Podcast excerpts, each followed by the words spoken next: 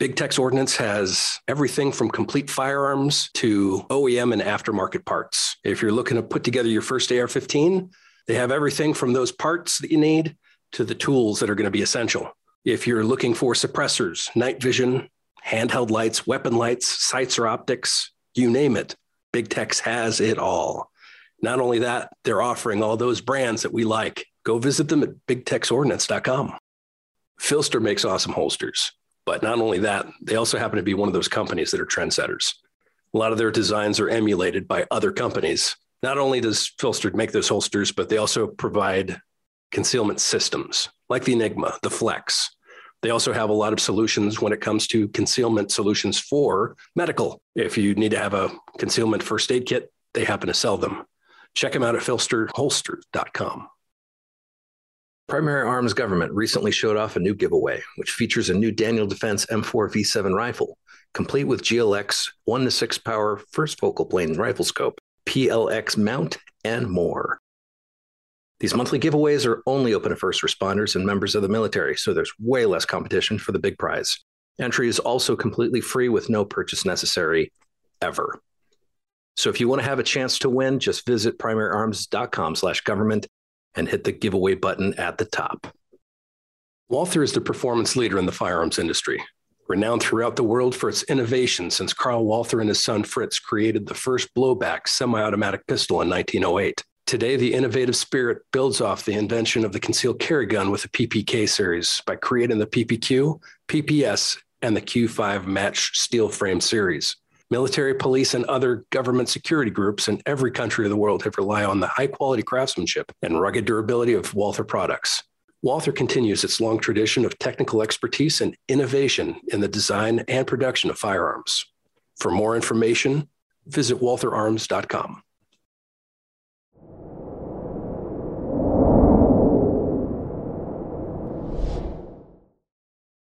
Hey everyone, Matt Landfair here with Primary and Secondary. Welcome to Modcast. The Modcast number is 315. The topic, mental resiliency. Today is October 7th, 2022. I can't believe we're already in October. It's unbelievable how fast this uh, this year's gone by. And uh, I don't know if you guys are aware, but the older you get, the time just goes by faster. So for Chuck, it's going by faster than it does for me. So my my two year old, he's yeah, this this year is taken forever for him. Um, my background's in law enforcement. Uh, been doing the cop thing since last century. Uh, there are a lot of potential jobs I could have done, but I think I think this was a job that I was very well suited for. Uh, with the the no two days are the same. There's no specific one type of person who's optimal for a cop because it takes all types of people to do this kind of a job. Um, part of this job is dealing with stress. Part of this job is dealing with and resolving other people's problems, and that can kind of uh, that can kind of get stressful. And constantly being other people's problem solvers and constantly responding to stressful events can take a toll.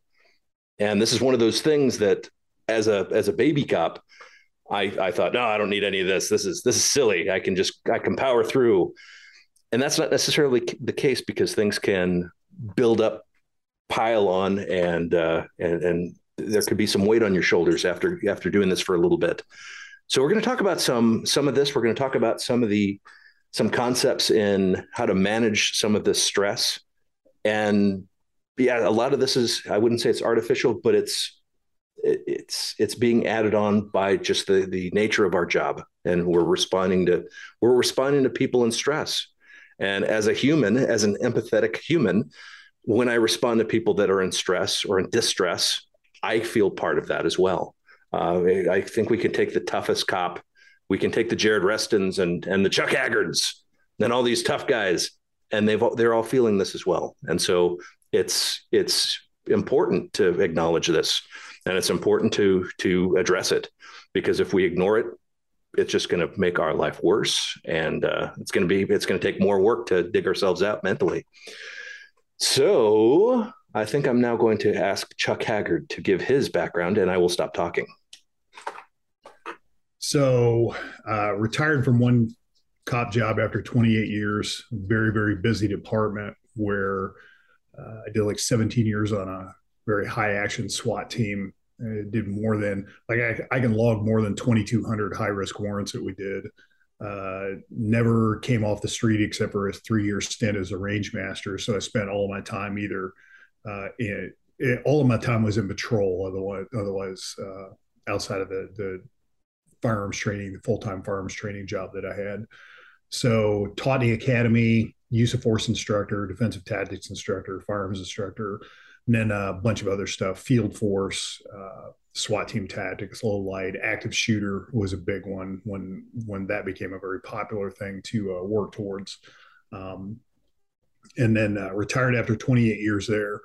Unfortunately, a uh, uh, ongoing theme with me is uh, leaving a job early because earlier than planned because of the toxicity of the upper level leadership that I had to deal with. So I meant to stay at that job four more years than I did, but I did 28 and pulled the pin because the, the situation was just untenable for me.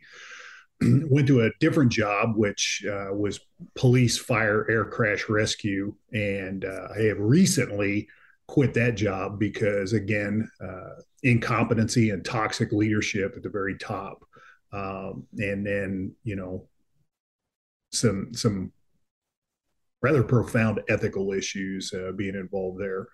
Um, so I'm in a part-time law enforcement capacity right now uh, one of those Matt was making fun of my age, but you know you're getting old when when uh, one of your recruit officers is the sheriff of the county you're living in. So uh, I'm doing some part-time work for sheriff's department, another another small department in our area, um, and then my own training gigs and uh, on the side, agile training and consulting, and uh, been teaching a lot over the past few weeks, um, and doing that kind of thing. I'm kind of surprised you didn't bring up your usual phrase of the, you're bad at you are bad at retirement. Yeah, that was another uh, that was that was another William Aprill thing. He'd call me up every once in a while. I, I miss that guy. Uh, he'd call me up every once in a while and be like, "What are you doing? You're bad at retirement." And if you remember uh, the old the series In Living Color, he'd uh, yeah. call me up and he'd be like, "Man, you got more jobs than a West Indian." Uh, if you remember that skit, like don't marry that boy. He only have three jobs. Your father has eight jobs, you know, that kind of thing. Um, so now I'm down to two part-time jobs and my own training gig uh, to keep me busy while I'm shopping for the. I, I constantly joke I don't know what I want to want to be when I grow up, so I'm still working on that. Well, it, talking to a lot of friends, relatives, and people who are older than me, that's the key to happiness is to stay busy. And the one, the once you stop that, then your mind just kind of goes. So I encourage you, please don't stop. You're needed. I'd be I've come of the opinion both mentally and physically that people, you know, the they do a lot of that, oh, I'm getting old kind of thing. Yep. I think a lot of people don't get old. They just quit and then, you know, like a derelict car or an old pickup truck on the farm in the back 40, it just rust up, you know. Whereas if you uh, keep that preventive maintenance going, then you get a lot more mileage. Yeah. Well, what was it? Danny Glover, when he was 42 or 44, said he was getting too old for this in Lethal Weapon. Man, yeah. that's sad. Yeah, I'm 50. I'm gonna. I'm fixing to be 58 now. Yep, you got 10 years on me in one month. Tanya, Hi, I'm Tanya Pirtle, and I work up at Utah State University. I work with the I System Institute, and I am the program coordinator for a program called GRIT, uh, Grounding Resilience Intelligence Training. And we work with first responders to do just that to teach them how to ground, be resilient, and just kind of by intelligence, we mean just this ability to kind of think about your thinking this ability to kind of you know um, manage your thoughts and be able to be present and where you are so so yeah that's that's what i do. And i've been working with law enforcement um, for the last uh, four years or so four to five years. And then um, clinically so in a therapeutic fashion for the last year and a half. And i've been training just going around the state of utah just training and just trying to help law enforcement get out of their own way and realize they're not the problem. And you know just help them do their job better. Yeah. Just support.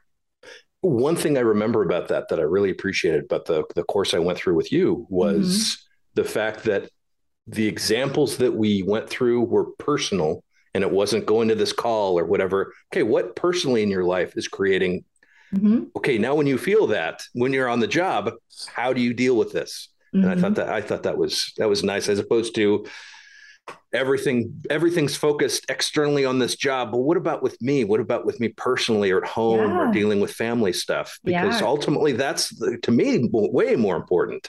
Well and people forget that cops are people.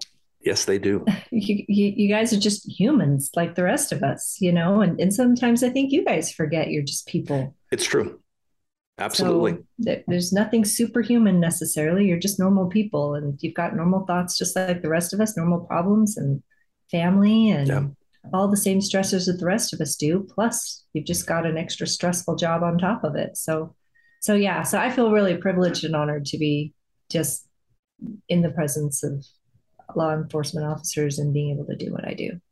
Well, and and it's yeah. and I can tell you from firsthand experience and and whatever's uh, that's it, it's it's appreciated that these types of services are available. Yeah. Because as I said before, not everyone's paying attention to it, and it's something that needs it needs to be addressed. Well, I, I do want to say that our legislature is paying attention to it because that's our program is funded completely by the legislature right now. We had a three year grant. We're about a year and a half in, and we're just trying to reach as many law enforcement agencies across the state with this training. Um, it um, has been accepted by post it's been approved by post for de-escalation training. So um, so anyway just helping helping departments out in as many ways as we can. Yeah good deal. Yeah providing and support. Yeah oh heck yeah. And, and so speaking of superhuman abilities and and people we have tim yeah so yeah, Tim Ramirez. I, I work uh, for a law enforcement agency here locally where we're at. Been in the same agency for 18 years.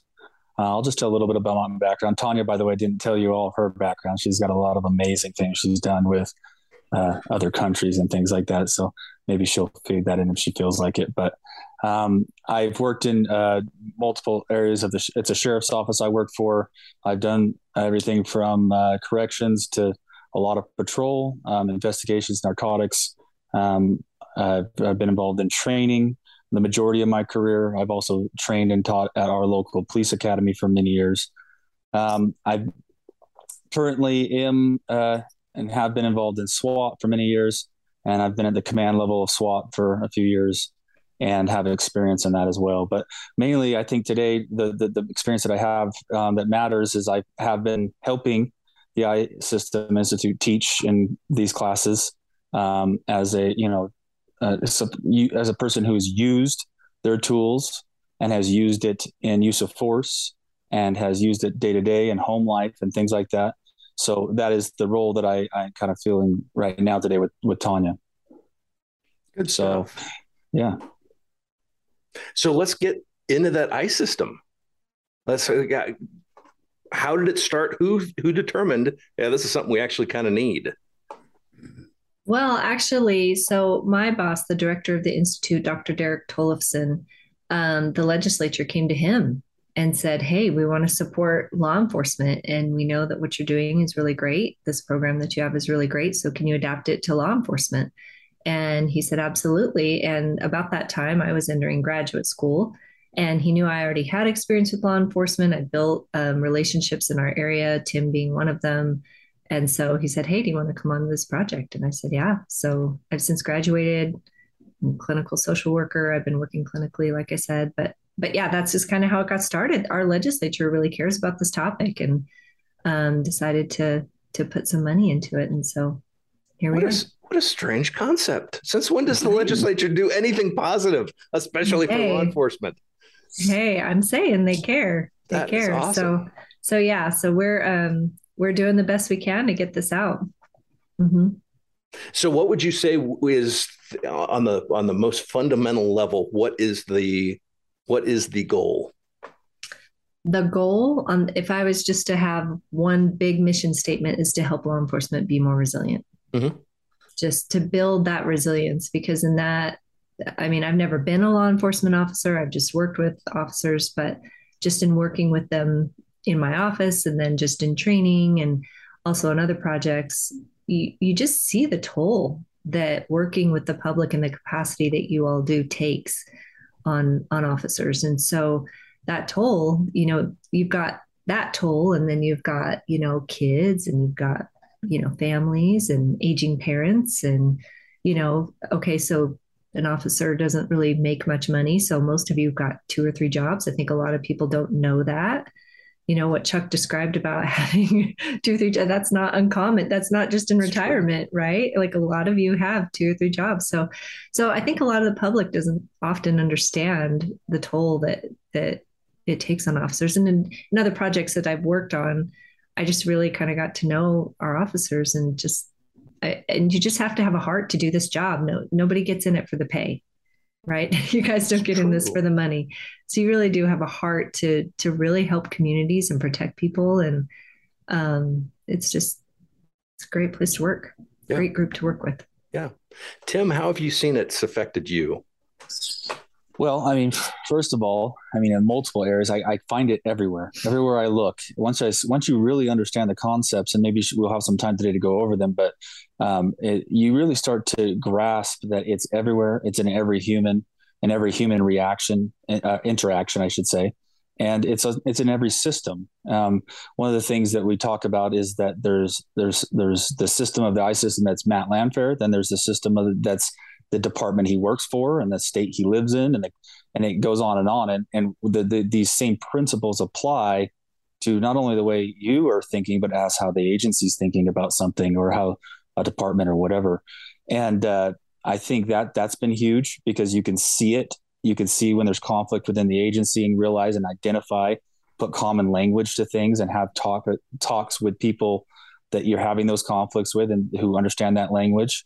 Um, as a supervisor, I use it all the time when I'm having to coach or deal with something that a complaint somebody's got on them, or you know, even when I'm dealing with the complainant who's got a complaint on an officer, I can see their thought patterns and the processes of why they're upset and empathize with them. I think that's one of the biggest things that first came along was I was able to really understand empathy for the first time.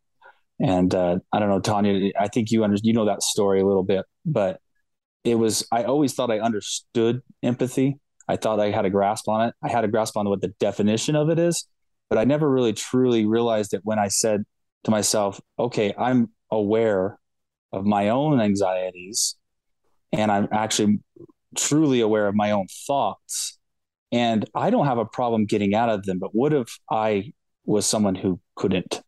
What if I was someone who felt anxious all the time?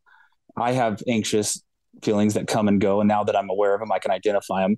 But what if I was a person that lived constantly in that state of mind? And that was kind of the first time I really started feeling empathy for uh, a true empathy and understanding it to a more truer level.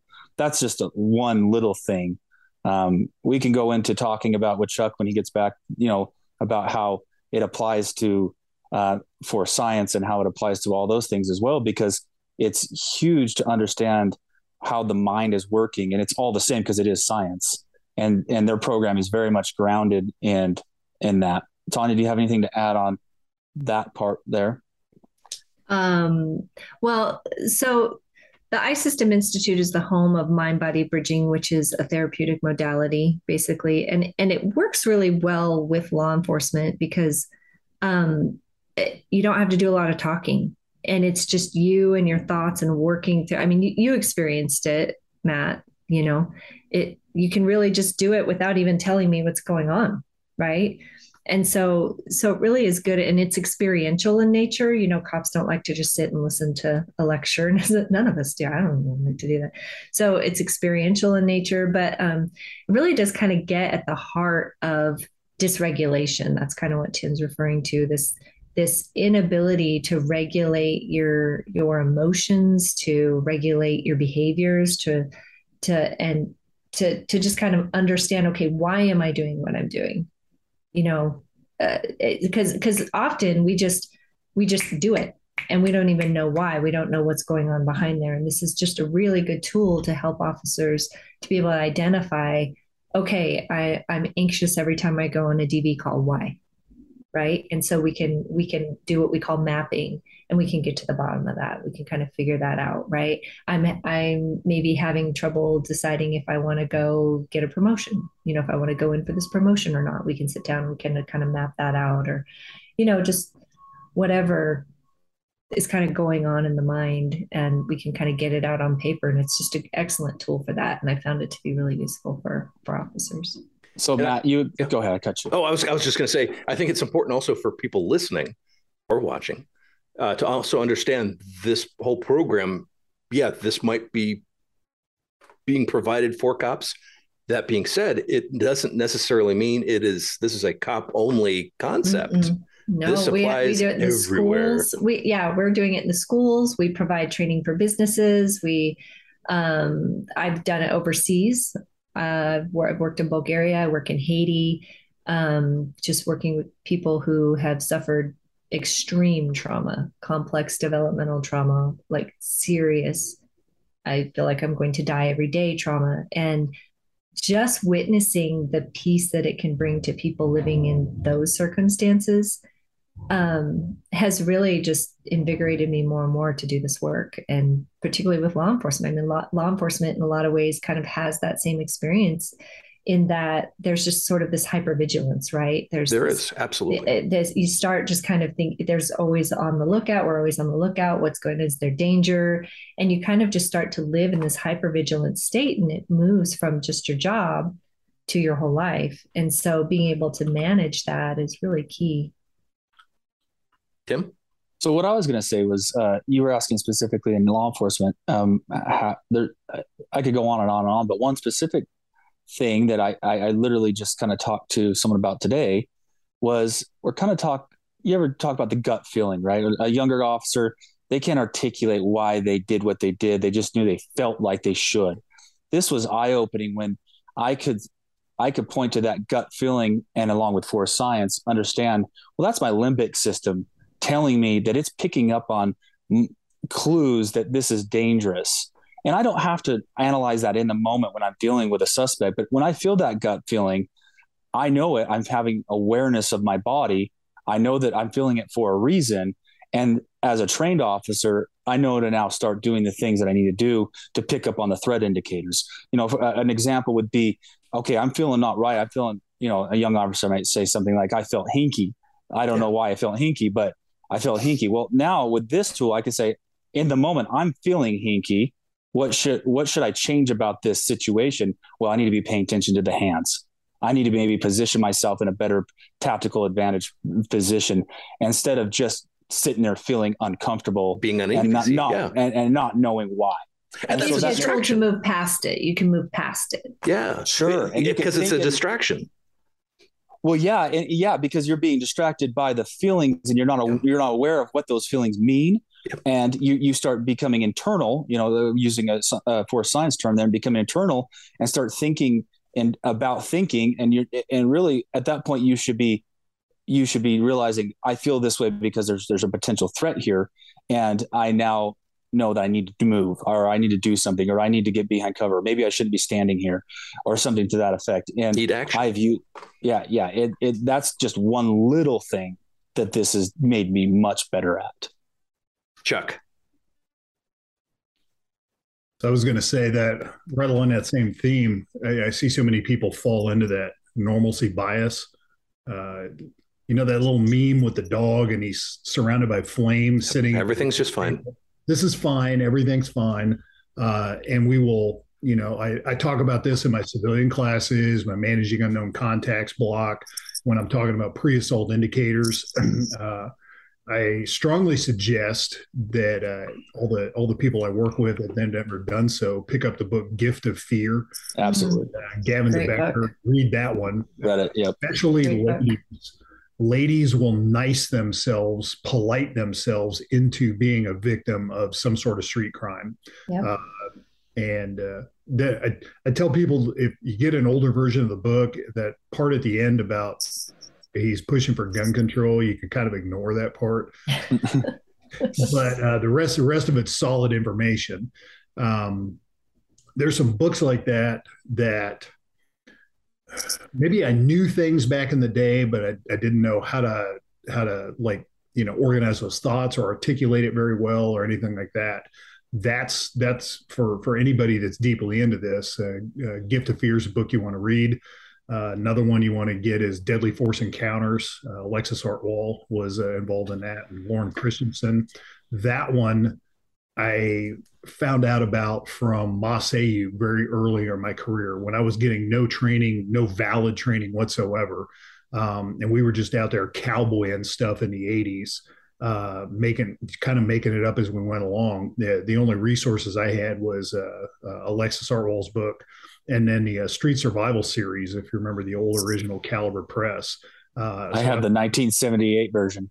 Yeah um, that and i found an out of print copy of officer down code 3 with the uh, that came out of california um, that one had the uh, 10 deadly sins of law enforcement.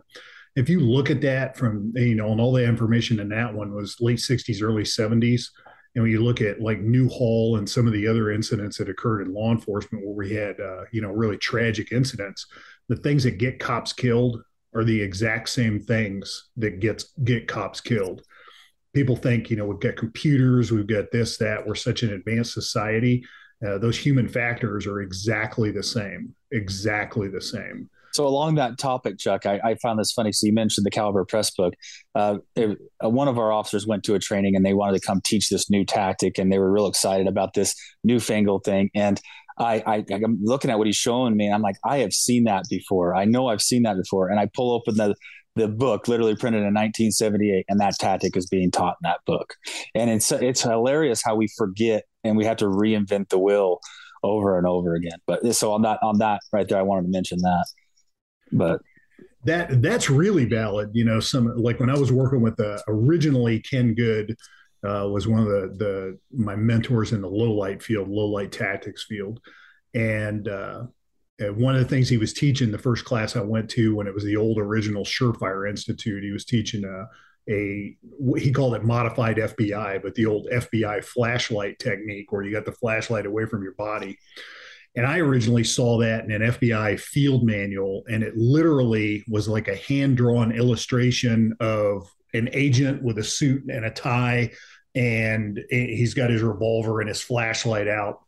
And uh, when I first saw that in the 90s, I was like, man, that, that was like something from the 50s. That's, you know, it's, it's you know what what are we doing here right and then contextually uh, totally valid cutting edge techniques things like that and a lot of the things that we think are like weapon mounted lights predate world war ii uh, as an example um, you know high visibility sights or some version of night sights well predate world war ii uh, some of the things that we knew about gunfighting go all the way back into the cowboy days and it's like we forget our history and then we have to find it again and rediscover it. As, on that topic, Chuck. Mm-hmm. So that that is very much how I feel about this. Is we can go all the way back to the days of the samurai, and with the they were thinking about thinking, right? They were paying attention to their thoughts very much so, and and we have to get out of the the mindset that therapy means there's something wrong with you.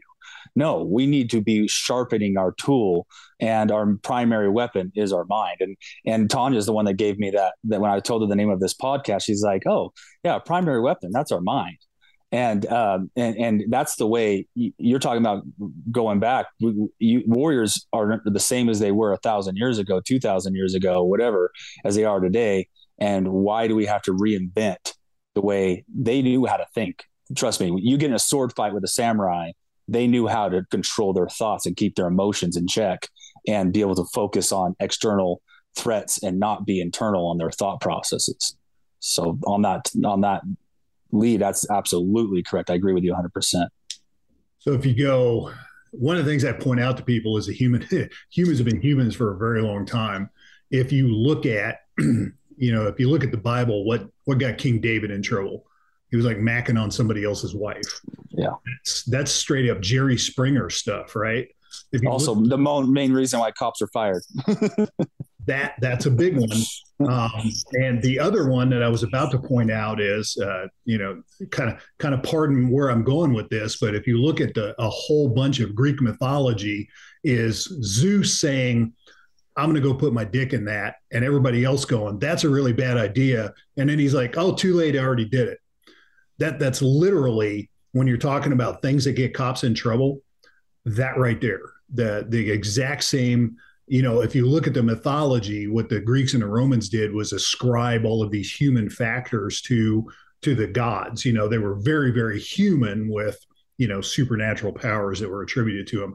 But even a lot of their heroes, you know, uh, Hercules, you know, some of the some of the the problems uh, that are described in this mythology are very human factors. Where if you were to describe some of the some of what Hercules was, you know, the attributes that were that were uh, described to Hercules, um, you'd be like, man, that dude is horribly dysfunctional. Like, if if that was a cop, we'd have to pull him off the street, and we definitely need to get it, you know, get him some kind of help before we have some really negative incident, uh, that kind of thing. So these human factors are with us; they've always been with us. I think in some ways, back in the olden days, uh, you know, I'm not I'm not a tremendous Grossman fan, but because I, I, think a lot of the stuff he's written about is, uh, has been kind of debunked. But one of the things that he did point out was in the olden days, before we had you know modern 24 hour warfare, you would typically stand to at dawn, have have your have your battle, win, lose or draw. Anybody that survived, you know, was around a campfire later that night and what'd you do? You sit around with your buds and you talked about what happened, you know, and then um, we have to just go home and shut it off. Right. Yeah. We, in fact, we tell people they can't do that. You know, we know it happens, but yeah, don't don't go around the, the campfire and sit around with your buddies and talk about what happened.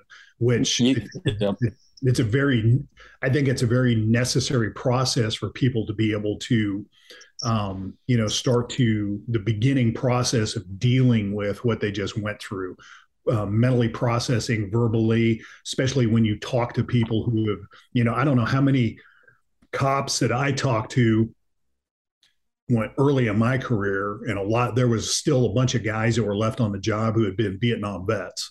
So, so the Vietnam, you know, when I talked to them, the Vietnam vets, when they came on to police work or when they when they got in the military, uh, when they had to process who did they talk to? The korea and the world war ii vets who were still around you know?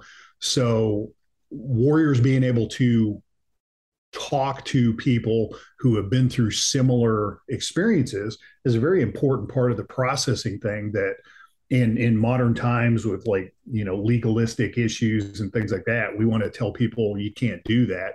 And we, i think we desperately need to have some sort of outlet for that so that's a lead in right into peer support, right? That's the goal of peer support.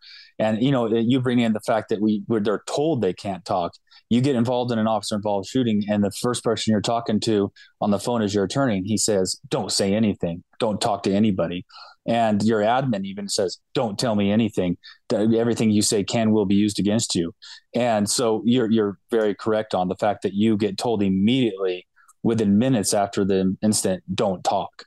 Mm-hmm. And um, you know, I think we're making huge leaps forward with peer support and systems that we're trying to put in place where they have that ability to talk to someone who does get it and it is confidential and they are allowed to to speak their mind.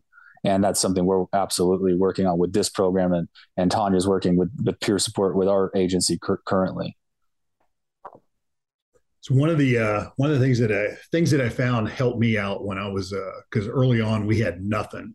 We didn't have peer support uh, guys drank too much. You know, the idea that you could do things like uh, weightlifting and uh, cardio to as stress relievers, things like that. Um, the uh, there were there were things that I wish that I knew or that I could access when I was early on the job. Uh, like I was I was about three quarters through my career before I uh, heard about and eventually read Gilmartin's book Force Under Pressure subtitle is uh, How Cops Live and Why They Die. And man, I really could have used that one early in my career because uh, uh, if, if, you've read that, if you get to the chapter about um, assholes, and the burn the, the burnout cop that's having a problem with you know everybody's an asshole uh, and everything is bullshit. I went I went through that phase probably 10, 11 years into my career, and I really could have saved myself some grief knowing all of that before that you know that that that, that pitfall was there. Um, you know, I had uh, had a bad marriage. Uh, series of relationships. I was one of the uh, the adrenaline junkies, the action oriented guys that Gilmartin talks about and uh, didn't have a lot of balance in my life. And what I actually saw a talk that he was doing right after I found out about that book.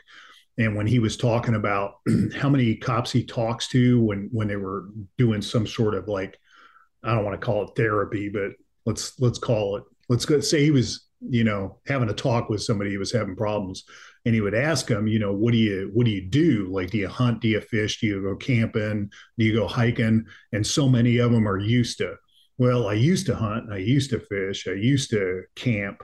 Um, and I had one of my buddies is like, "Hey man, we're gonna go, we're gonna go pheasant hunting, you know, in November. Do you you bird hunt?" And I'm like, and I, I was like, "Well, I used to," and I realized it had been 20 years since I'd gone bird hunting. Um, you know, so I'm like, you know what? I'm gonna, I need, I need to break that cycle. So ended up taking a weekend off, going pheasant hunting, quail hunting with my friends, and uh, that's kind of good for your brain. Um, so that that book, uh, things that I can recommend, resources that people can do, and you know we know that cops don't always want to talk to people if they're having some kind of issue, but uh, outside of reading Gift of Fear is a good idea, and uh, Force Under Pressure being a very very good idea. Deadly Force Encounters um, being a very good idea. Um, I forgot where I was going with that. Um, well, but, well, you you said a lot of really great things there, and uh, that they used as, and then the, I liked the you know when the cops go through every everything's bullshit, everybody's a bunch of assholes. I think uh, that Tanya, I think you can chime in, chime in here if you feel like you can. I mean that that's that's very. We can talk about where that is, where that's coming from, and what that actually is, and point to it and map it and say, okay, this is why those thoughts, what those thoughts are, and give start identifying and giving them names and explaining it. Tanya, can you explain that a little bit? Is that something that you feel? Yeah, where I'm going yeah. with that. Let's, yeah, let's talk so, about those the type of thoughts and what they're called and all that. Yeah. So, um, well, just to introduce the I system. So, uh, I work with the I System Institute. The I stands for identity, and what you talked about, Chuck, um, with regard to you know your identity when a lot of times when you become a cop and you've been a cop for a long time and again i'm not a cop never been a cop just work with them but um, it, becomes your identity right? This is who i am. This is what i'm about. And so then you start losing these other pieces of you. You know you become kind of just in this box. And so what happens is when our sense of identity comes under attack, when our sense of self comes under attack, this idea of who we are that we've created comes under attack, what happens is that's when we start to get dysregulated. And that's when we start trying to make the world be what it should be so that our sense of self, our identity can be protected, right? So that's why you guys get so up in arms 2020 when all of that went down that was really impacted the identity system of law enforcement nationwide um, and then as individuals as well i mean i think every cop i was working with at the time was just really struggling and having a hard time with it and so so what happens is the world should be this way right this is how it should be so that i can stay regulated so that i as long as everything's how it should be i'm going to be good well, when it doesn't go that way, we start to have these negative thoughts and they start to spin. Now, my experience with law enforcement is law enforcement likes to just push those away. We don't like to deal with those. We just like to go from it should be this way to I want to fix it to make it this way. Right. And so, what you're just talking about is uh, kind of this complaining, everybody's an asshole, everything's bullshit, like this whole attitude that I'm not a very good cusser, by the way. I just okay. Uh, this attitude, right, that kind of starts to develop the cynicism that starts to develop becomes a fixer. You know, for kind of this discomfort that that we feel, we start to feel uncomfortable because all these negative thoughts about how things aren't how they should be start just infiltrating our minds and and our bodies frankly as we call it mind body bridging. We're bridging both the mind and the body and it and it creates body tension and mind clutter right? When we're not um, in a state where we can where things aren't as they should be it creates body tension and mind clutter for us um, and then we're in this kind of contracted state right? We're not our full self right? Now we're like not going hunting anymore and we're um, sitting around and watching tv maybe more or whatever it might be. So we but the fixer is what we do to try to make ourselves feel better right? How does that make you feel better? That's that's when I, started understanding okay so the fixer behavior and the fixer well the, the the behavior it makes me feel good it makes me feel good because this thing that attacked my identity that I didn't agree with, if I just say it's bullshit, that feels good, right? And why? Explain that. Yeah, because um, is, let's just say somebody makes you feel like you're incompetent, right? Somebody makes you feel like I'm no good, I'm not a good cop. Well, then all these stories, you start to tell yourself stories. I shouldn't be here. I shouldn't be in this job. I'm not good enough, all that. But we skip over that sometimes and we just go straight to, well, that guy's an asshole or my administration's an asshole or um, you know it's the government or it's whatever blaming basically or whatever. But it can be lots of different things. It can be lots of different things. But this idea of the fixer is we don't like being uncomfortable. And so the fixer comes in this fixer and makes it feel better. It, it becomes almost better, addicting. Right? you get a dopamine dump. You feel good about using that fixer behavior. But the truth is that fixer behavior leads you right back into those same thought processes that puts you right back into that spiral of mm-hmm. the depressor thoughts of and it doesn't actually it's, a, it's an illusion that it's fixed. Yeah. I mean just like you, you can look at alcohol as a fixer right? In the moment i just need to escape i just need to get rid of this uh, this feeling you know i need to just get rid of it and so i'm just going to drink. Well then all it does is really kind of make it worse. So fixer behaviors very often just don't they don't really fix anything but they fix the temporary discomfort. discomfort for the moment. Yeah. So if that's the case, would it make sense for us cops mm-hmm. to not just have friends that are cops and actually have friends that are doing other things? Right. And for us yeah. to yeah. see the world and all that kind of stuff and not well, just focus on this our own little existence. Well, because because you're more than a cop. Yeah. As I as yeah. I kind of started off with, you guys are just people, right? But we all kind of just build this identity of this is who I am and that's it. And anything that's outside of that, whoa, I don't, I don't, I'm not, it's not for me with that. Yeah. Right. Yeah. Yeah. So, so yeah, I think you're absolutely right. The more you can just like, yeah, I'm a cop and I'm this and I'm this and I'm this and, and I'm i can be friends with people that aren't cops. Yeah. Amazing. Of course. But of course. Why not? why is that so hard? Why is that so hard to be friends with people who aren't cops? And for me, I can give you my experience is because a lot of times it would trigger my my dysregulation because you'd be talking to this guy and he would say, "Well, what do you think about you know that guy that got killed by the cops?" And then you would start hearing them say things that are just like the, what the media is saying, and then bam, I go straight to the this guy's a fucking idiot, or I go this is bullshit, and so then I go right, and then I don't want to be friends with that guy because he's dysregulating me and making me uncomfortable. I want to go talk to Chuck because Chuck's going to agree with me that's bullshit. We're not going to talk about that kind of crap. So I mean, like, for me, it's like sticking your head in the sand. Yeah, yeah, because it makes me feel uncomfortable to have to uh, to try to deal with that thing. That's the thing that's bugging me. So why would I put subject myself to people who talk about that or who or don't understand, they don't, don't, they don't get yeah. what I do. Yeah. And so that I think that's the trap we fall into. Is it becomes much easier, much more comfortable to just be around cops. Yeah. Chuck? I was going to say, if you're a high action dude, all the high action guys I know got into specialty units, narcs, night shift cops. Like you can chase bad guys at three o'clock in the morning, but the problem is every day you go to work, the only people that are out at like three, four o'clock in the morning are like the paper guy, the guy going to the donut shop to go to work, the trash man, and then like criminals. You know, burglars are out, car burglars, house burglars, arm robbers you know, dopers, stuff like that. So when 90% of the people you deal with on a day to day basis every night when you go to work are all some sort of scumbag, you know, some sort of criminal. They're stealing stuff, selling dope, scoring dope, prostitutes, et cetera, et cetera. gives you a real skewed view of humanity.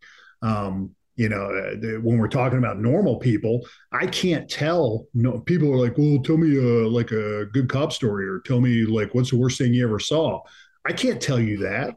Like if, if we're at a, if we're at a party or something with normal people, I could just crash the whole party right now with like, what's the worst thing you ever seen? You, you don't want to. I've got bodies in my head that you don't want to. You don't want to see. You don't want to see what's in my head. Um, People ask I think, social workers the funny, same thing, by the oh, way. Yeah. yeah. and what I think is funny, you're not going to think is funny either. Yeah. Yeah.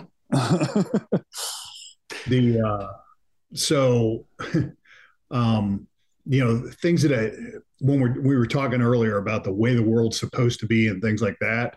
Uh, I think I got a head start on some people with you know the the parents that I had. You know, my dad was a Korea War vet and been to Vietnam three times. Was was an orphan in the uh, in the depression. You know, grew up in an orphanage. Uh, lied about his age. Went to Korea and then did three tours of Vietnam. My mom was German so she was born in December 1939. Uh, what do you, what do you think the first six years of her life were like? Yeah, you know, trauma, she, lots of I trauma. Could com- I could complain about, you know, it was raining at the bus stop while I was waiting to go to school, and she could tell me about her village being hit by off-target 500-pound bombs. You know, so my way it's supposed to be is, you know, was was a little bit different than a lot of people's, but I still fell into that, and I'm uh, I'm more like fall into a logic kind of kind of uh, uh, like like mindset. So I would look at people, you know, because nowadays it's a big it's a big insult to be like you know hurt your it's all about your feelings and things like that, and people need safe spaces, and we talk about that sort of thing. um, but pre force science I was a privilege to uh, and and really lucky to train with uh, Dr. Lewinski and Dr. Artwohl before they even had a Force Science Institute. They were giving classes in like Sioux City, Iowa, a couple other places, and I uh, so I, I know I cause a lot of conflict because I had kind of this like Mr. Spock version of like how people should react. Like they shouldn't think that way. This is the logical. You look at this, this is logical. Everybody should get it. So you're stupid if you don't, right? And uh, so I'm literally having barbecue with uh, Dr. Artwohl. And I think she's a smart lady. She kind of clued me in to like, hey, you, you need to get a clue in this area. And uh, she told me to read uh, Descartes' Error uh, about the idea that instead of us being logical beings capable of emotion, we're emotional beings that have evolved the capability of logic, right? Yeah. And that was kind of an epiphany for me. Uh, so I'm glad I had glad I glad I had barbecue with a very smart lady one night, and uh, that was like an epiphany and me dealing, getting some sort of emotional intelligence with other people.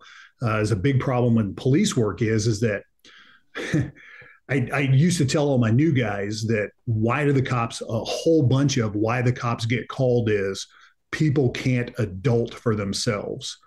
So hey, we're having this problem over here we need some advanced adulting to occur and we're going to have to outsource our adulting because we can't do it for ourselves right now. So you have to show up and an adult for other people.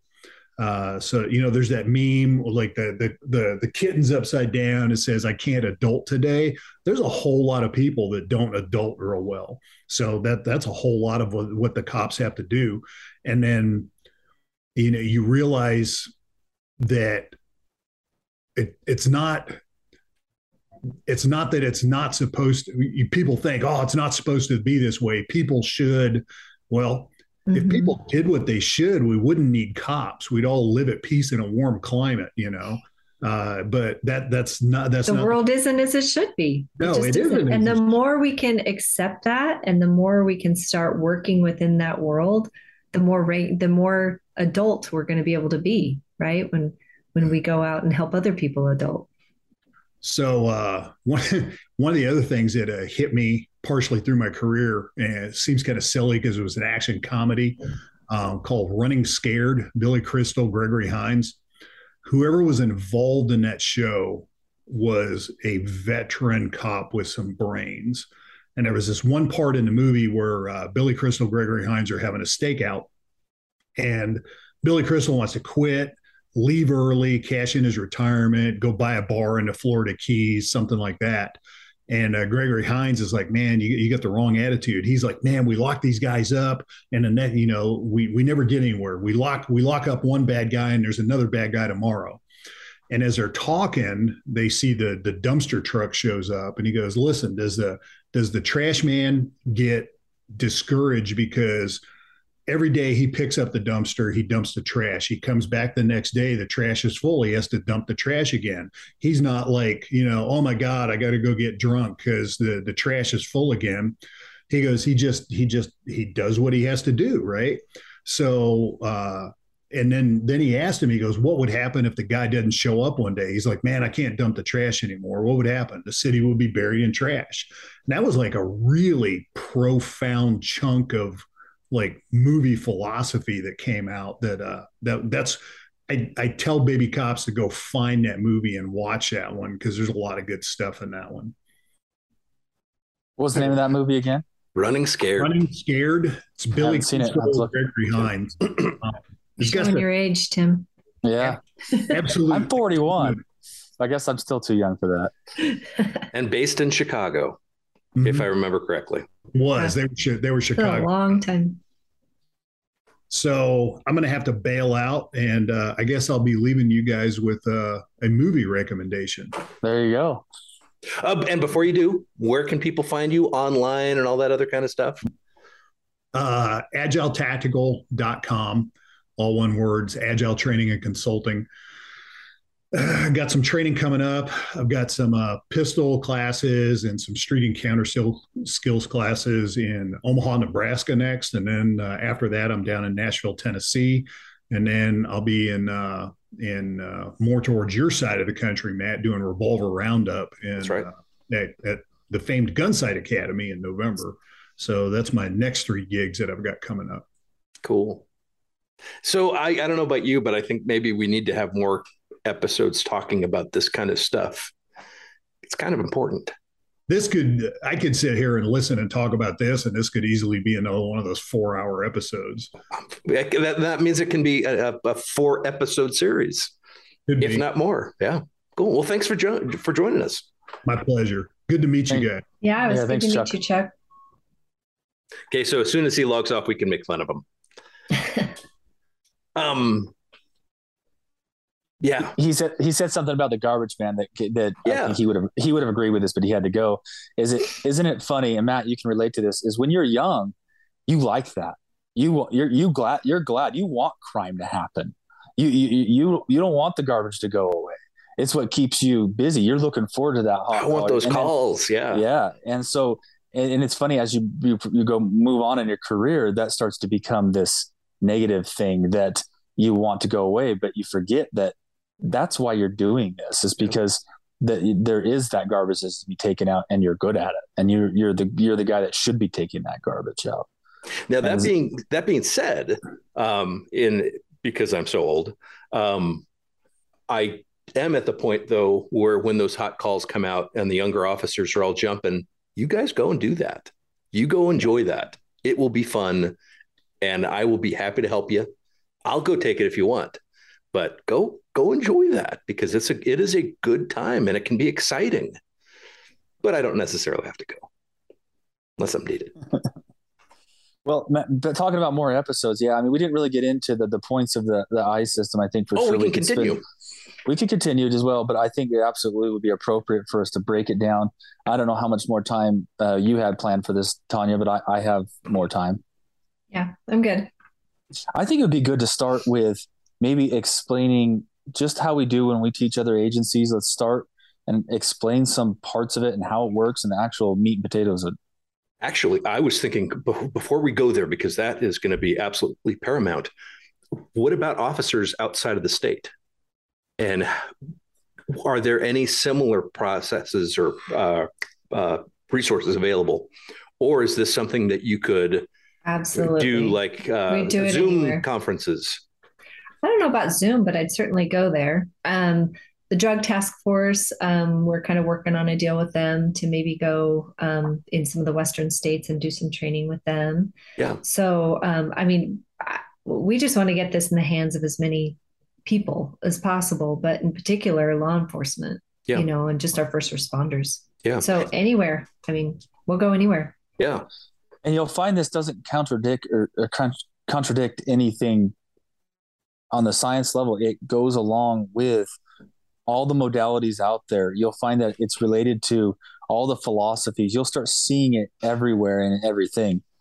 And it's not something that's a, some sort of fancy special tool that we invented. It's it's it's a, it's the way the human mind works, and and understanding that this is how it works. Yeah, it's just a really simple model for how our mind, you know, our we've got our thoughts and our thoughts affect our behavior, and it's just a, a simple model for understanding that and taking it to the individual eh, and to a system, right? And okay, what thoughts do you have that are affecting what's happening? And just being able to identify those and and and identify the behaviors and and are the behaviors helpful? Are they not helpful? Yeah. are they so we, we kind of talk about two states of functioning right? So we have this constricted eye system functioning state that i talked about earlier where we're full of body tension mind clutter things aren't as they should be and i'm kind of racking my brain and you know all sorts of thoughts about how i can make them what they should be. And you know we what happens is we tend to okay this disassociation takes place, right? So now my mind is over there and my body is here. And you can see why in law enforcement, that's a really important thing to not happen, right? You need to be fully present, mind and body in the same place so that you can completely be um, your best judgment for the moment, you know?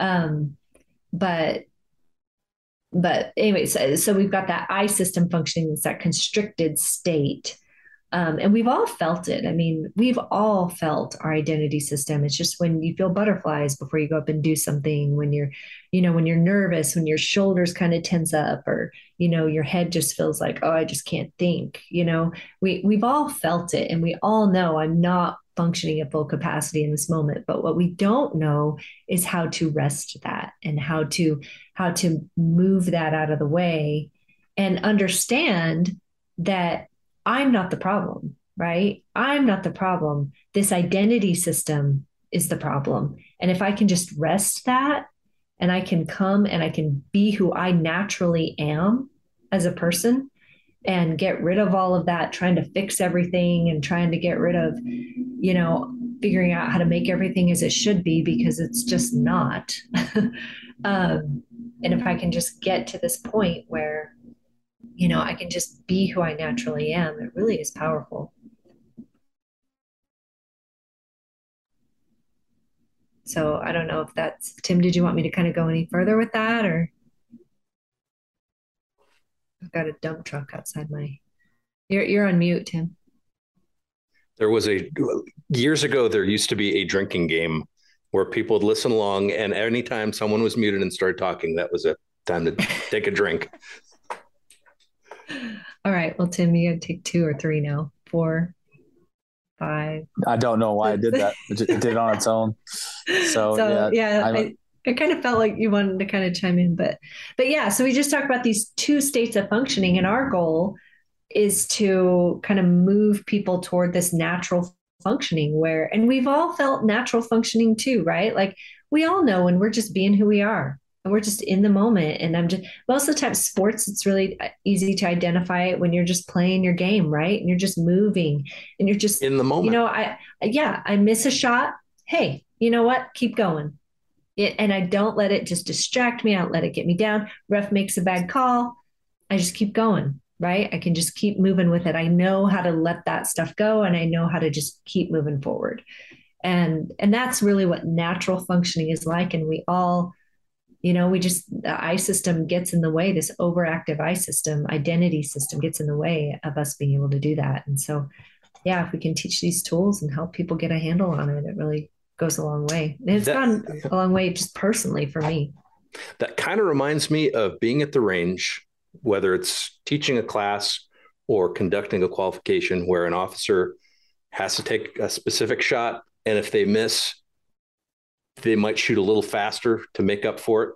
And then, oh, they missed again. Now we're going to shoot faster and shoot faster. Mm, and all yeah. of a sudden, we're doing this downward spiral. Trying Stop, to fix it. Trying to fix take it. Take a breath. Go back. Go back to let's let's find that sight picture and and let's let's have a good grip and, and a good trigger press, and then we can hit. But it takes that it takes a mental reset to stop and realize, oh, wait a minute, I'm messing up big time. Okay, stop, breathe, realize what I'm doing. There's the shot. Okay, now I can continue. And what you yeah, just described is what Force Science calls, and I'm, I might get it wrong, but that inward versus outward focus. What's it called? What did, internal and versus external? Yeah. Yeah, internal versus external focus, right? So this internal focus what's what's happening as you're shooting and trying to fix your shooting is all of these stories are going on in the back of your mind like oh man i'm not good enough. What's going to happen if i miss in in an actual situation? And you know i mean it could be whatever. I mean everybody's got their own storylines that they kind of say but all of that's kind of going on in the background and it's impacting what's actually happening in the moment right and so what we need to do is we need to rest all of that. Yeah. And and you described it beautifully. You just stop and you just take a breath. And what's even more powerful is if you can stop, take a breath, identify those thoughts that are holding you back, label them. That's just thought. I'm going to mess this up on scene. That's just a thought. And then you don't let that keep spinning in the background. You you learn skills to be able to identify them and you learn skills to be able to to keep them on track so that they don't kind of just get you derailed for the rest of the day. So right. if I so, understand, oh, uh, uh, so if no, I understand you correctly, what you're mm-hmm. saying is this process isn't necessarily just shooting, isn't necessarily just cop stuff. It's I'm just re- just reiterating, yeah, because it's yeah, true. So it applies to. Yeah, I mean, the, it's life. Uh, it's I mean, yeah. your kid, right? Your kid. Yeah. Uh, let's see, you've got a two year old. I'm I'm babysitting my daughter's two year old today, my granddaughter today. Whew, man, it, right? I mean, they can do all kinds of things that can get me lit up. And now all of a sudden I've I've flipped my lid and I'm mad and I'm not responding in the way that I should respond Downward to, right? Spiral. That's how child abuse happens. Yeah. you know, that's we can see how all kinds of things happen when when we start getting this inward focus. It's all about me and these storylines get to playing and now I'm not me anymore. I'm not acting at full capacity. And so our goal is just to help officers be them. Just be you, right? You don't have to overcompensate. You don't have to be any more than who you naturally are. And just get them into that state of natural functioning versus this I system where there's something to prove and I got to be good enough yeah. and I got to, you're already good enough.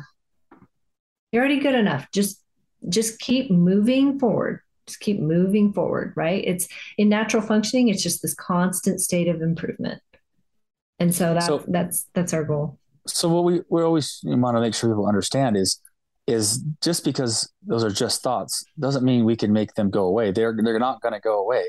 And and the way that you could kind of look at this is I'll give a kind of a quick story, but just make this up on the fly.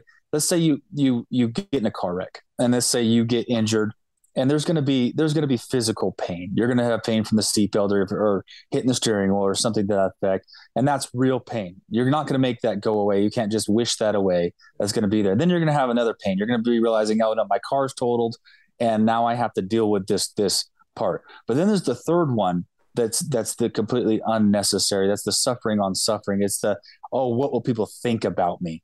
It, what what will oh, I feel so stupid. I'm so embarrassed that I got on this wreck and all right on Main Street. How many people saw me do this? Am I going to end up on YouTube? And thus the unnecessary thoughts where you're adding the suffering on top of suffering. And when you're talking about like shooting on the range and you start people start doing that, that's that's essentially what they're doing is yeah, they did miss the shot. You can't change that. And maybe they might miss their qualification. That's not going to change. That's that's real suffering but the the the thought of how stupid do I look or what does that guy think about me now that I'm not going to pass this call I'm going to have to retake it those are the unnecessary thoughts that are pushing you to be internal and that it's not helpful in the moment absolutely yeah so that's that's kind of what we work with and we we do it individually in sessions with officers but then you know, with with the trainings that we do as well. We, I mean, it, it takes a while to kind of really grasp the concepts. It takes a few few trainings. I mean, because Matt, you, well, you that, went through our training. Yeah, and yeah, and the, that third level, layer of thought that I'm I'm referring to, it, it's not easy to just immediately get rid of. It's been with you for a long period of your life, all of your life, in fact. And and the first time you started feeling that, those thoughts of shame or embarrassment or those types of things or what people think about me, but those are all thoughts about your identity, and they're usually all lies. And when you start to realize that, oh, I'm making all this up, and and yeah, Matt might think that I'm I'm silly for missing that shot, but really he's actually probably thinking about who he needs to text or the next podcast he needs to set up. It's true. And I'm and I'm sitting living in what gun am I going to buy? Yeah, I'm living in misery at the range because Matt's my instructor, and I'm thinking he's going to think I'm so stupid. And the reality is, I don't know what Matt's thinking, and it doesn't do me any good to make all these assumptions about that and cause all this unnecessary suffering. And it's taking you away from the moment and it's actually shooting correctly. Right. Taking you out of the moment. So what the system is is it's acknowledging and accepting these thoughts are going to occur and we mm-hmm. need to mm-hmm. be be able to identify them so mm-hmm. we respond accordingly and not just go again into this downward spiral where they're just right. going to build on build on each other and make right. it worse and worse and worse well because the, the problem is is they're just they're operating just shy of your awareness right yeah like, yeah like like like you don't really and and the work that we do is we have you put it all down there. So now we're raising awareness about what we're actually trying to manage and what's actually happening. And so so when we can kind of get it all down, it really makes a big difference in being able to manage it. So yeah. What a weird concept. Well, it's it's like Tim was saying earlier, it's not new. You know, no, it's not new, but it's not thought. It's, but p- people don't talk about it all the time, unfortunately. Well, and and law enforcement doesn't talk about. Oh, we don't talk about anything. no, you guys talk about lots of stuff. Yeah, what is what is this crazy voodoo thing? You want me to pay attention to my feelings and my emotion? You want? Yeah, that's bullshit. I'm let's just go. Let's just go arrest someone. Well, well, is, you can pay attention to it or not pay attention to it, but regardless of whether or not you're paying attention to it, it's there. It's there, and it's running your life. And let's just be honest, guys. Cops are dying at a rate of four to one suicide versus in the line of duty. And so when those thoughts overtake and they spin and spin and spin, it's real. It's real and it can really have an impact. So all of that's there. And whether you want to deal with it or not, it doesn't make it go away. Well, it's still there. Yeah, and and the just and the, the nature. Oh, absolutely, and the just the pure nature of what we do as as cops, police officers, whatever. Okay, we're helping people adult. The better we understand these techniques, we can also apply this and explain it to some of the people we respond to, and explain to them. Look, yeah, it's in your head. Well, well, here's the deal. You can't you can't regulate someone else Mm-mm. if you're not regulated. So that's yeah. why this really works well as a de-escalation training, right? Because the more you can learn how to regulate yourself, yeah. the more you can regulate others. And if I can recognize that I'm dysregulating somebody, then I can change my behavior. Yes. If I can realize yeah. that that that may, okay, I don't it doesn't matter if my presence is upsetting this person. It is upsetting this person Right? You're going to have to be and there too. I'm going to have to go around there. it. So I can't start making should statements about, well, they shouldn't get so upset when the cops show up. Well, they are upset that the cops have shown up. What can I do to maybe modify this now situation? What? Now what? Now what can I do to change this? Versus me just being stubborn within my own identity and saying, screw them, they need to get over it. And I'm here and this is we're going to be dealing with this. Well, if I'm trying to de-escalate the situation, now I'm going to just continue to escalate and not recognize that whatever it is I'm doing could if I can change safely, if I can change my behavior safely without c- compromising tactics or, or safety, I should. And if I can recognize that, it may de-escalate the situation. It may not, but it, if I'm not doing anything, then I'm just letting it continue to escalate. Well, what do you mean you're not going to listen? I'm the police. I have authority. You will listen to me all identity all yeah. shoulds all yeah. trying to make it all trying to fix yeah. it right so another piece of all of this too is um, so we've talked a lot about the metacognitive piece which is that just thinking about your thinking right so we've talked a lot about that so far but there's also this piece of this present moment awareness. So, learning how to really bring yourself into the present moment and get kind of do that, kind of obtain more of that outward focus, right? Um, where I'm here and I'm not all inward in my thinking. I'm outward in my thinking and I'm present and I have I'm actually aware of the reality and what's actually happening instead of maybe what I think should be happening or what I think, as Tim was kind of alluding to, what other people think might be happening, or you know what's actually happening, and and being able to put myself in that moment. So that's another skill that we teach is just this ability to bring yourself into the present moment, too. That that grounding. That's that grounding piece. We call it grit. So that there's that grounding piece. Now, part of the, and this is this might be a tangent, something that I've noticed that has increased let's see here. What didn't increase? It made my life better.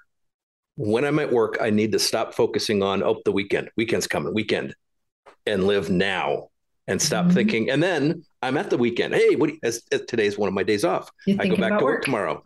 And now, oh, I have to go back to work. And I'm no longer enjoying this time off. Yeah. But also at the same time, I'm not enjoying my time at work because despite what people say, it is possible to be at work and enjoy that time but I'm told no, we have to we have to focus on that weekend. That's a that's the most important thing. So just always looking forward, but mm-hmm. never looking where I'm at.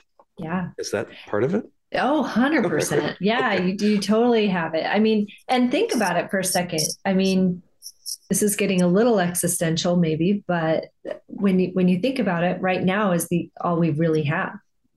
The past does not exist. Yep. The future does not exist the only thing that actually exists is this moment.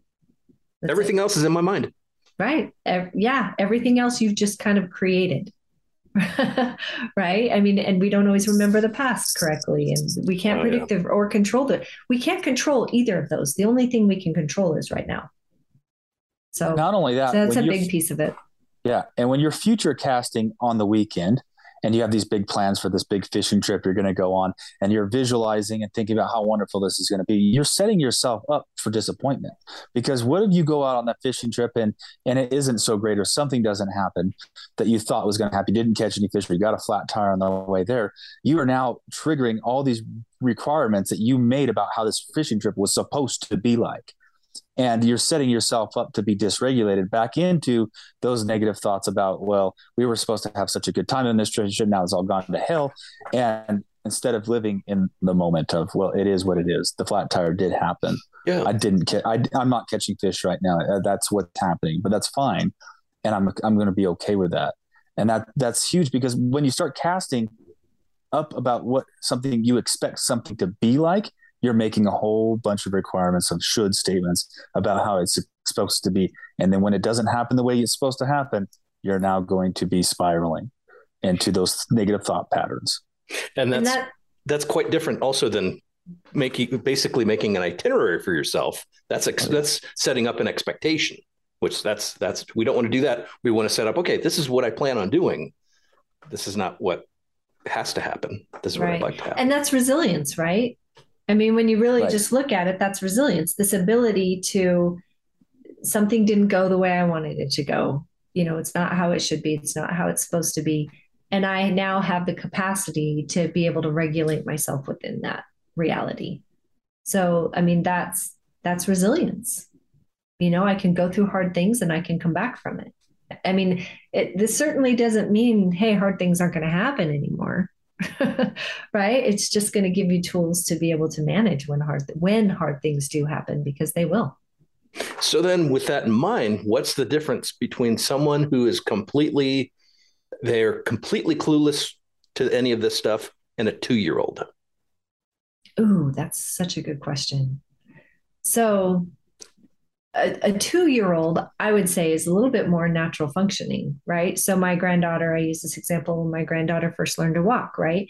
She's she's just doing the next thing. Nobody had to tell her, hey, it's time to walk now. You know, you're a year old. It's time to walk. No, she's just naturally doing it. She's just naturally going to move forward, right? She's just, and, and, and when she fell, when she's learning to walk and she fell, guess what? She didn't sit there and go, I'm a man, failure. All these people. They're oh, watching. Oh, gonna think grandma's gonna think I look so dumb. She's gonna think I'm so dumb. Because that's what never grandmas gonna do. love me. Right? no, she just like got back up and kept going. And if it hurt, she would cry, right? And then get back going, right? So because you know she doesn't have this big identity system yet. Like she hasn't developed all these shoulds about how the world should be. She hasn't developed all these things to protect herself and you know uh, all these fixers, right? To Or we could make call the uh, make conditioned herself mind. better. She hasn't had these adults conditioned her Yeah. mind yet. Yeah. Yeah. Yeah, yeah. And so I would say a two year old is a little bit, I mean, despite all of the, you know, torment that they might bring, they're a little bit more natural functioning than you or I probably am because they're just going about their day, living in the moment, just day to day. They, they're not thinking about tomorrow. They're not thinking about, oh man, I'm going to have to take a nap in an hour. you know, they're not thinking about what's for dinner. They're just like, I'm hungry. I'm going to cry. Right? It's the moment. It's So- the moment. So what you're saying is we need to be more like two year olds. Right. Absolutely. Wear diapers. for sure. Matt, Matt, I think you might already be a lot further there. I'm I'm I am so there. you have a Are lot you of further toys. along in all this than us? Yes. he still likes to play with his toys all day. Yes. Well, my wife says I'm like a teenager. Is that close? Mm, I don't know. No, no. Depends on the teenager. no, so I yeah, think it's that's- that's interesting. I think it's interesting to where you were going with that with the conditioned mind because uh, that's that's what trauma essentially is, right? And so when when you experience trauma as a law enforcement officer, meaning anything that's big, right? Any sort of big moment, the first time you you have to deal with a dead body, or the first time you have to deal with uh, some sort of a major use of force type issue, or the first time you get hurt or injured, those are all levels of different levels of trauma that are formulating these neural pathways that we don't want to just happen on their own. Okay, we don't want that to go on autopilot. Mm. We want to be aware of how they're formulating those pathways affects and what us. they're doing to, and how it's affecting us, and be able to catch those things from just running nonstop in the background and controlling all of our thought processes. Does that make sense? Absolutely. Uh, It's interesting also the how you just described it because it's not necessarily stuff that is happening directly to us. It's us responding to other people's trauma that, that negatively affects us. You're right. What and if we're not and we're not aware of how that affects how our wiring goes, then it's going to wire. It's going to wire on it whether you're aware of it or not. And if you allow that to happen just on its own in the background, then it's just going to do whatever it wants to do and whatever it thinks it's best for the protecting the system. That's why it builds such a strong identity around being a cop because the whole identity is it's protecting itself. Its role is to protect itself Yeah. and to protect its identity. And for those of you, again, if you're watching or listening, this isn't necessarily just for cops, just so you know. Nope, it's because it's- humans. I was just going to say it's EMS. That's all. Just EMS, fire, cops. That's all. No one Yeah. else. No one else experiences stress ever. No, I, I also work with um, sexual assault survivors on campus Yeah. at Utah State. So work with lots of trauma. Like I said, I've taught this in Haiti. I've taught it in Bulgaria with people who work with people who've endured trauma. Um, it it's very trauma informed. There's been lots of research that um, up at the U um, with regard to veterans, military veterans, and um, just helping with symptoms of PTSD, helping with insomnia. You know, sleep is just really hard when you live in the state of hypervigilance. Sleep becomes quite challenging, and so, so um, mind body bridging that type of research has been done with active duty military. It's helped with insomnia. It's been shown to help with insomnia. So, so there's some research behind all of this. There's a lot more research than that, but that's what I think pertains in particular to law enforcement. So, in your guys' uh, experience, understanding, and observations, whatever's, would you say hypervigilance isn't necessarily a bad thing as long as you're aware of it and you're able to control your reaction to things? So hypervigilance is important when it's needed. Mhm. When I'm sleeping, I don't need to be hypervigilant. It's time to sleep. Yep. Right. But if I'm going on a DV call, that's the time to be hypervigilant. Right. So that that goes back to this being in the moment. So it's not that hypervigilance is a bad thing. It just serves a purpose. Yep.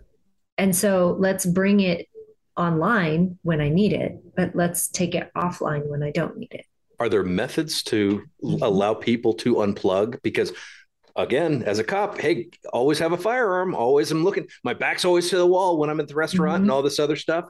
Do I have to do that? Can I relax? Can I go to Disneyland and enjoy myself? It's possible. So, I believe it's possible. What do you think? Absolutely. Oh, that's how? such a good question. Uh, yeah, yes. How do you guys explain I, that to people? So for me, I think it's about having balance with all the key things, especially sleep being the number one. Um, if you're not getting proper amounts of sleep, there's plenty of studies we go on and on. You can listen to a lot people that are a lot smarter than me talk about how important it is for you to be getting into a REM cycle and how that's your body's way of, of cashing out all of those toxins and all of those thoughts. And if you're, you've got to start there. When I go to Disneyland, I, I am very aware of my surroundings, but I also know that that's taking a toll and that I'm going to have to go back to the hotel room and put myself into a position where I'm not hyper vigilant. And if I don't get sleep that night, it's going to be worse the next day. If I do four days at Disneyland and I'm sleeping two hours a night, that's going to be not good, right? So I, I uh, I I do believe that it's important for cops to be aware. We carry guns everywhere we go. You should be looking at the exits, looking at the you know potential threats, and you're not going to stop. You're not going to shut that off. And I, I, but if you're aware that when I'm sitting at my house, hanging out with my family, now I do need to learn how to shut this off because this is my time to decompress that hypervigilance. Hi- hypervigilance, in my way, and my mind is the way I understand that, especially when it comes to um, you know P- PTSD, uh, PTSD as a disorder, is when it doesn't shut off. Mm-hmm. When it just continually goes and it starts interrupting sleep, and any loud bump in the night gets you pulling out, a shock out from your bed, yeah, and and that's where you're talking about it to be a disorder, and and and, I think Tanya has more of credentials to to talk on this, but I to me, I think it's important for cops to be vigilant, especially if I'm carrying a gun, especially if I'm in an area where I may have to act. But it it's not a disorder until it's completely encompassing my entire existence. So when you're Is in that, that restaurant, yeah. So when you're in that restaurant and you are just staring at the door, yes, there's an issue. But well, yeah. So there's different levels of it, right? Right. There's, right. Go ahead, Tanya.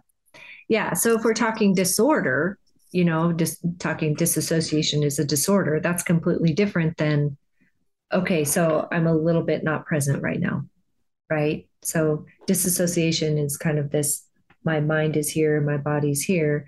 Um, and I, I feel disconnected from my body. And you maybe in your work have experienced that at one point that, okay, I'm kind of looking at myself doing something. I'm completely disconnected from my body. So that's, that's, you know, a larger picture. So what we're talking about is just kind of this day to day, okay, what's going on in the background and playing so that my mind is now here and my body is here and I'm not fully present and paying attention. And and, and that's kind of that hypervision. So you're at home. What are the storylines that are playing? Let's just identify them. Let's just bring them up.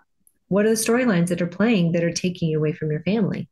What's going on? Let's do, let's take the power out of them. We talk we call it diffusing you know let's just take the power out of them right so um, i'll give you an example the other day my um, my kid was supposed to pick him up from school the other day and uh, texted me and said pick me up at 10 and i was like nope not doing that he's 15 i'm picking him up at 10 o'clock i'm picking him up from school and so he's not answering me not answering me. And so I all these stories start getting created, right? I'm sitting there in the parking lot and I'm like, what's going on? Is he just kind of going crazy? Is he going off with a friend? Is he gonna just I'm supposed to just let him go? He didn't ask for permission. What what's is he is he losing it? Right? Is he kind of rebelling? All these kind of stories are going on. And I'm sitting here in the parking lot and I don't see two friends that walk right in front of me. I just don't even see them because I saw them but I didn't see them and I didn't notice them because my mind is playing all these storylines because we want to fill in the gaps, right? Our minds naturally want to make sense of the world and fill in the gaps. And that's what our storylines do. They fill in the gaps. And so with this dis by the way, he was just talking to a teacher and he meant I'll be there in 10, 10 minutes. Yeah. I'll pick me up in 10, not, not at. at 10. So big difference. But anyway, all of that what Tim was talking about, that unnecessary suffering. So so what I had to do is I had to just identify those stories. I'm telling myself stories. I'm just telling they're they're yeah.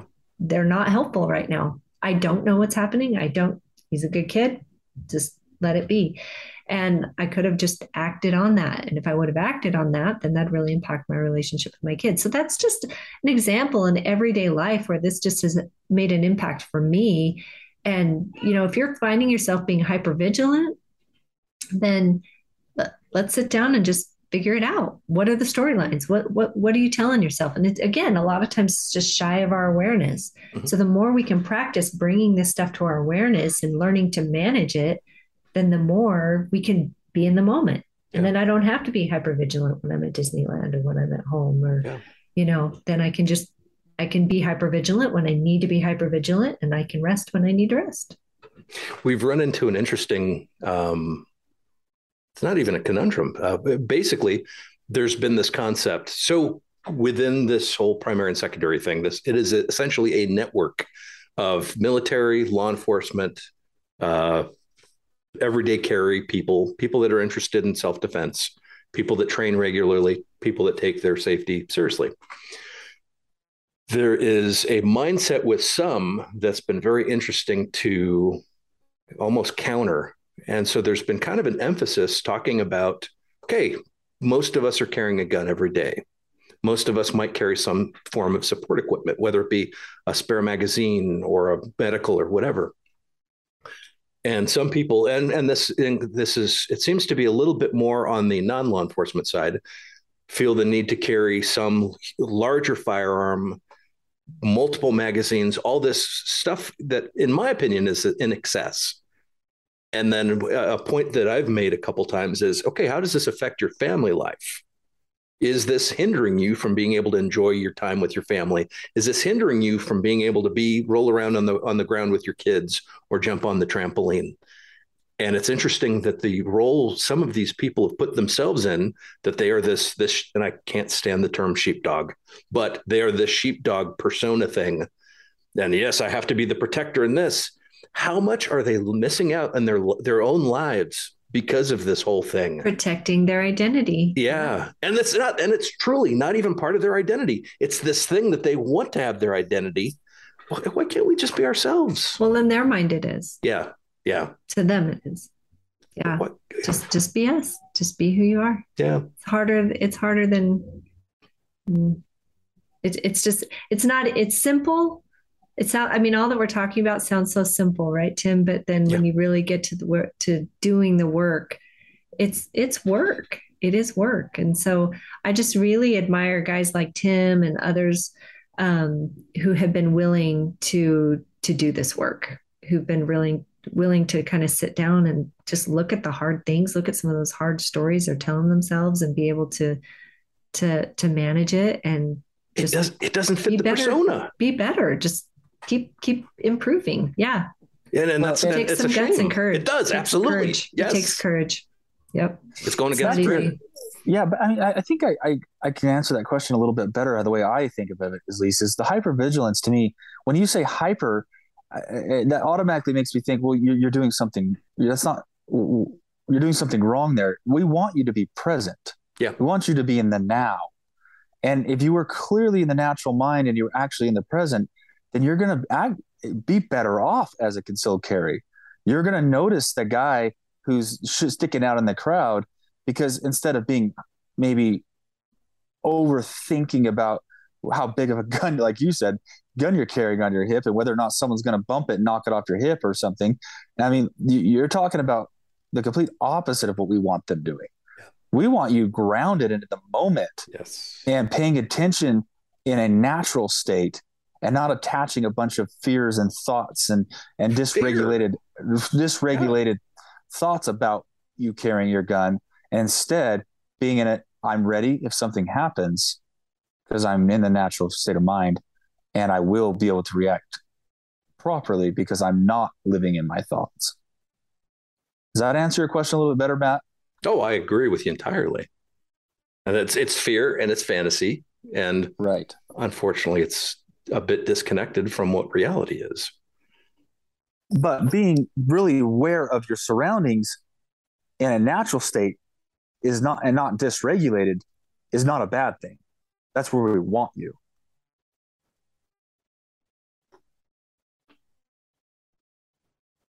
No, I mean, like I said, I mean, if you're going on a DV call, you want to be hypervigilant. Absolutely. So hypervigilance in and of itself isn't bad. There's a time and there's a place for it.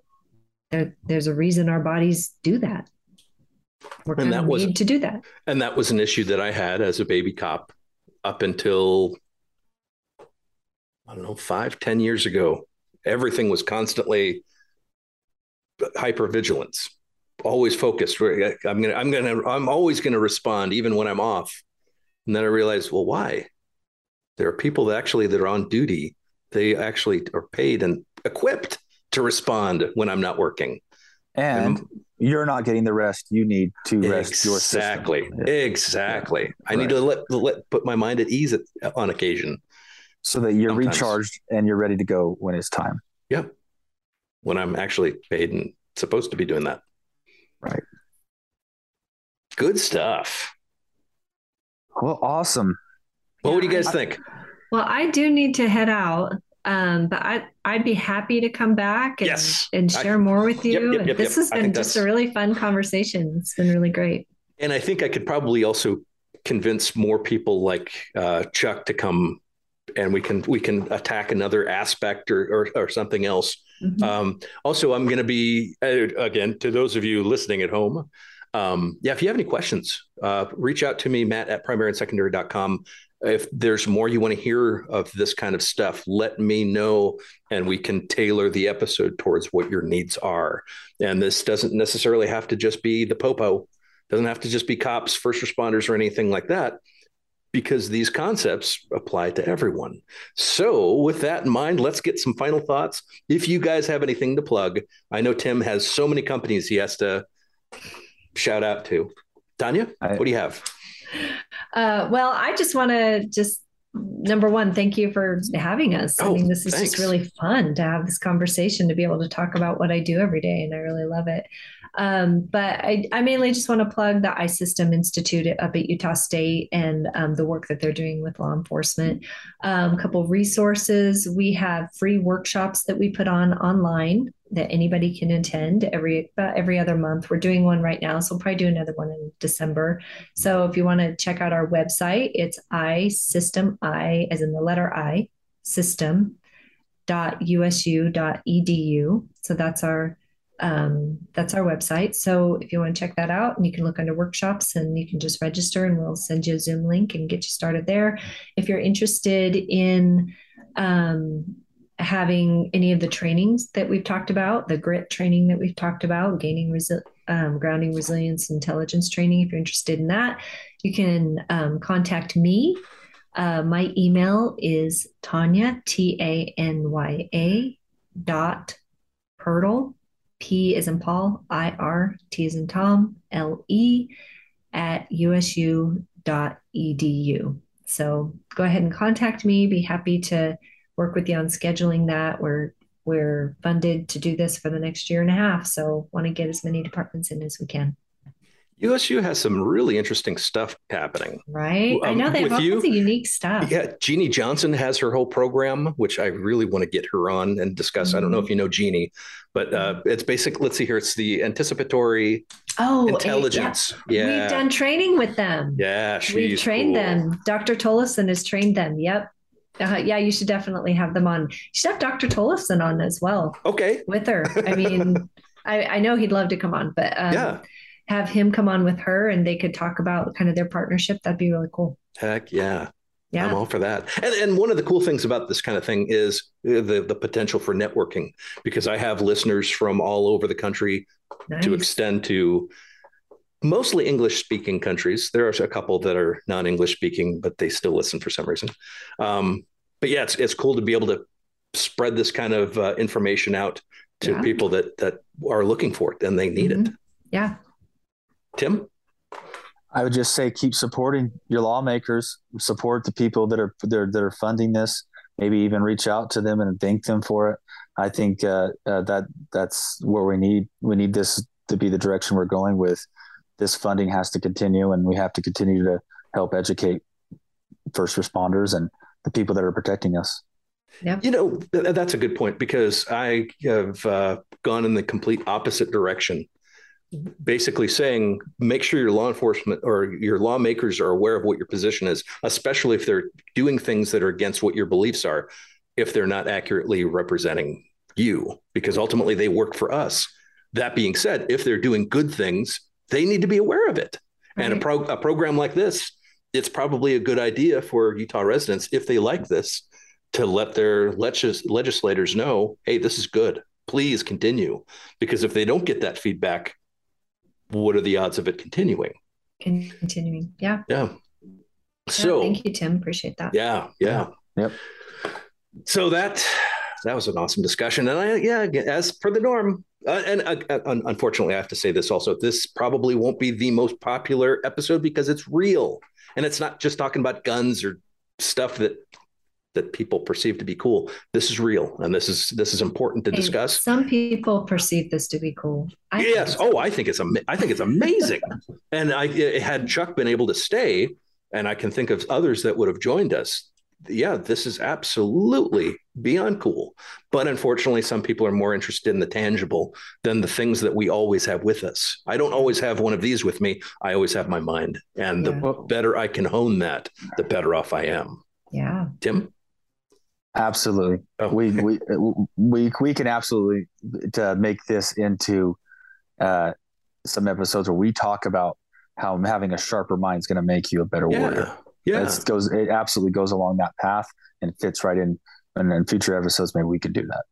And, and it's easy to say for a lot of people, but how many are actually doing and how many are actually practicing and studying? And it, and this is something that takes active participation and active efforts. And it's not something that just passively occurs. And that's also a, a benefit I've had of having these uh, podcasts for the past six years, six years, talking to professionals, and it's been helping me with my thoughts. And you so want bigger, stronger muscles? You're going to go to the gym. You want a bigger, stronger mind? You got to work it out. you got to work. Yeah, yeah. So one of my favorite things to say, typically, it's always at the end of one of these episodes. I try to say at the beginning, but what it is is it it is support those sources that you have found to be beneficial. If you like what these guys have had to say, make sure you find them on whatever bit of social media you're on subscribe, yeah, like, share. Media. Yeah. So, I, yeah. I, where are you guys at on? So we're on Facebook. We're on Instagram. We're thinking about starting a TikTok. Oh, uh, but anyway, Facebook, Instagram, LinkedIn. Yeah. Yeah. Just iSystem dot edu something. If you look up iSystem, you'll gotcha. you'll run into us. Yeah. But uh, what's sad, and this is something that I have to repeat all the time because I don't think it's quite getting through. There are these algorithms that are kind of working against the really good, the good sources of information because good sources of information that's aren't necessarily the popular. Mm-hmm. So we could have all the there could be the most entertaining channels that are getting all the all the clicks. The good stuff that actually will positively benefit you aren't getting the attention. So find them, like, share, especially share if it's uh, beneficial to you. If there's something that's been a that's been helpful, you you probably should support that.